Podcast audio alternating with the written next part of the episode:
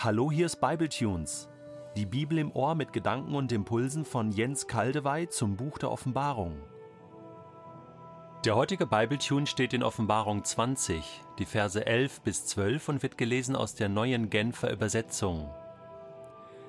Nun sah ich einen großen weißen Thron, und ich sah den, der auf dem Thron saß. Himmel und Erde flohen vor ihm, weil sie seine Gegenwart nicht ertragen konnten. Sie verschwanden, ohne eine Spur zu hinterlassen. Ich sah die Toten vor dem Thron stehen, vom kleinsten bis zum größten. Es wurden Bücher aufgeschlagen, in denen stand, was jeder getan hatte, und aufgrund dieser Eintragungen wurden die Toten gerichtet. Es gab in Deutschland in den 60er Jahren eine sehr beliebte Waschmittelwerbung, an die ich mich gut erinnere. Sie stammte von einem amerikanischen Hersteller und lief den einheimischen Marken den Rang ab. Das wäscht so weiß, weißer geht's nicht. Eigentlich lächerlich diese Werbung. Sie gilt nur für den optischen Eindruck, natürlich nur ohne Lupe und nur für Kleider. Es gibt nur ein einziges, ein einziges wirkliches Weiß, und das ist Gottes Weiß. Dieses Weiß sieht Johannes hier. Der Richterthron Gottes ist weiß, absolut weiß. Ein irdisches oder jenseitiges Elektronenmikroskop würde nicht die kleinste Verunreinigung feststellen. Gottes Gerechtigkeit ist vollkommen, heilig, makellos und gut. Im Licht dieser Farbe, ein Symbol für Gottes ewige Reinheit, Unbestechlichkeit und Unkorrumpierbarkeit, wird alles offenbar, wird alles durchleuchtet, wird alles gemessen, kommt alles ans Licht. Das unbestechliche und absolut gerechte Gericht Gottes ist gekommen, wie es in so vielen Stellen des Alten und des Neuen Testaments angekündigt worden war. Der Tag des Herrn wird kommen. Und er kommt so unerwartet wie ein Dieb. An jenem Tag wird der Himmel mit gewaltigem Krachen vergehen, die Gestirne werden im Feuer verglühen, und über die Erde und alles, was auf ihr getan wurde, wird das Urteil gesprochen werden. 2. Petrus 3, Vers 10. Ich, der Herr, bin es, der das Herz erforscht und die Nieren prüft, und zwar um einem jeden zu geben nach seinen Wegen, nach der Frucht seiner Taten. Jeremia 17, Vers 10. Ganz wichtig ist die Stelle aus 2. Korinther 5, die sich ausdrücklich an Christen wendet. Wir müssen alle einmal vor dem Richterstuhl von Christus erscheinen wo alles offengelegt wird. Und dann wird jeder den Lohn für das erhalten, was er während seines Lebens in diesem Körper getan hat, ob es nun gut war oder böse. Auch die Christen werden also gerichtet. Jeder, ganz persönlich, von Christus. Die Frage ist nur, wann? Stehen wir mit den anderen hier vor Gericht, beim großen weißen Thron? Davon gehen einige Ausleger aus.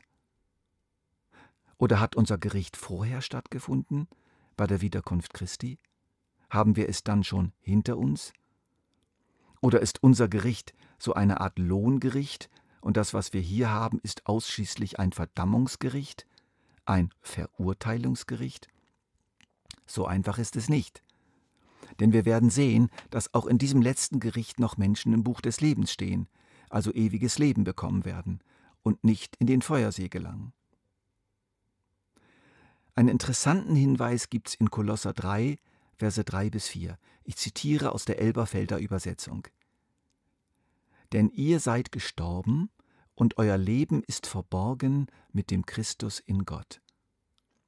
Wenn der Christus, euer Leben, geoffenbart werden wird, dann werdet auch ihr mit ihm geoffenbart werden in Herrlichkeit.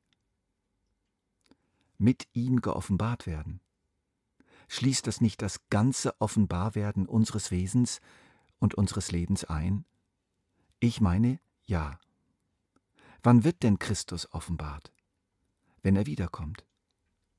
Und wenn wir sterben, denn Paulus sagt, ich habe Lust abzuscheiden und bei Christus zu sein. Es könnte so sein. Christen und Nichtchristen werden durch ein unbestechliches Gericht beurteilt und gerichtet nach ihrem Tod. Aber bei den Christen findet dieses Gericht im Vaterhaus statt, sozusagen am Familientisch, oder anders gesagt im Vorfeld der Hochzeit, sozusagen als wichtiger Schritt in der Vorbereitung der Braut, in der Brautkammer. Der Gerichtssaal ist das Vaterhaus Gottes, die Brautkammer.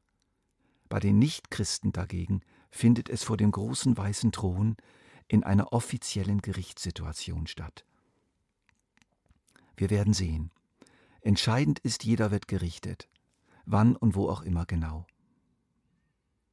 Der Thron, den Johannes hier sieht, ist nicht nur weiß, er ist auch groß. Selbst bei der gewaltigen Thronvision in Offenbarung 4 und 5 hat Johannes diese Bezeichnung nicht verwendet. Der weiße Thron hier scheint also wirklich aufzufallen durch seine Größe. Er füllt das ganze Blickfeld aus. Ja, er füllt alles aus. Da hat nichts mehr anderes Platz. Die Erde verschwindet, das Universum verschwindet, jeder Zufluchtsort verschwindet, jedes Versteck wird aufgehoben. Im Psalm 139 betete jemand, Wohin könnte ich schon gehen, um deinem Geist zu entkommen? Wohin fliehen, um deinem Blick zu entgehen? Zu jener Zeit gab es immerhin noch Meer und Land und Himmel und dunkle Orte und das Totenreich. Hier gibt es das alles nicht mehr. Hier kann erst recht niemand mehr irgendwohin fliegen oder sich irgendwo verstecken. Alle stehen sie vor dem Thron, die gesamte Menschheit, aus allen Löchern, wenn man so sagen darf, werden sie hervorgeholt und das gesamte Totenreich wird entvölkert. Große und kleine, ehemals mächtige und ehemals schwache, alle Sorten von Menschen. Und sie stehen vor dem Thron. Das heißt, sie sind auch jetzt leiblich auferstanden. Dass man das so verstehen muss, das kann begründet werden. In Kapitel 20, Vers 5, wir erinnern uns, wird die Auferstehung der Gläubigen als erste Auferstehung bezeichnet. Das heißt, da kommt noch eine zweite. Dies ist sie. Wundert euch darüber nicht, so sagt es Jesus, es kommt die Stunde, in der alle, die in den Gräbern sind, seine Stimme hören und hervorkommen werden, die das Gute getan haben zur Auferstehung des Lebens die aber das Böse verübt haben, zur Auferstehung des Gerichts. Wir können so betonen, zur Auferstehung des Lebens, zur Auferstehung des Gerichts. Wir können aber auch anders betonen, zur Auferstehung des Lebens und zur Auferstehung des Gerichts. Nun zu den Büchern, die aufgeschlagen werden. Sie sind nicht aus Papier. Dieses Symbol besagt einfach, dass alles, was die Menschen gedacht, geplant, gesagt und getan haben von Gott, registriert worden ist, bis in alle Einzelheiten und nicht vergessen wurde. Im Gericht Gottes gibt es keine falschen Zeugenaussagen, keine ungenauen Erinnerungen, kein Herumraten, wie es denn nun wirklich war. Und nun noch eine Empfehlung an uns alle, hier und jetzt. Wenn wir das Gericht heute zulassen, dann erleben wir es morgen nicht mehr. Was wir heute bereinigen, wird auch morgen bereinigt sein.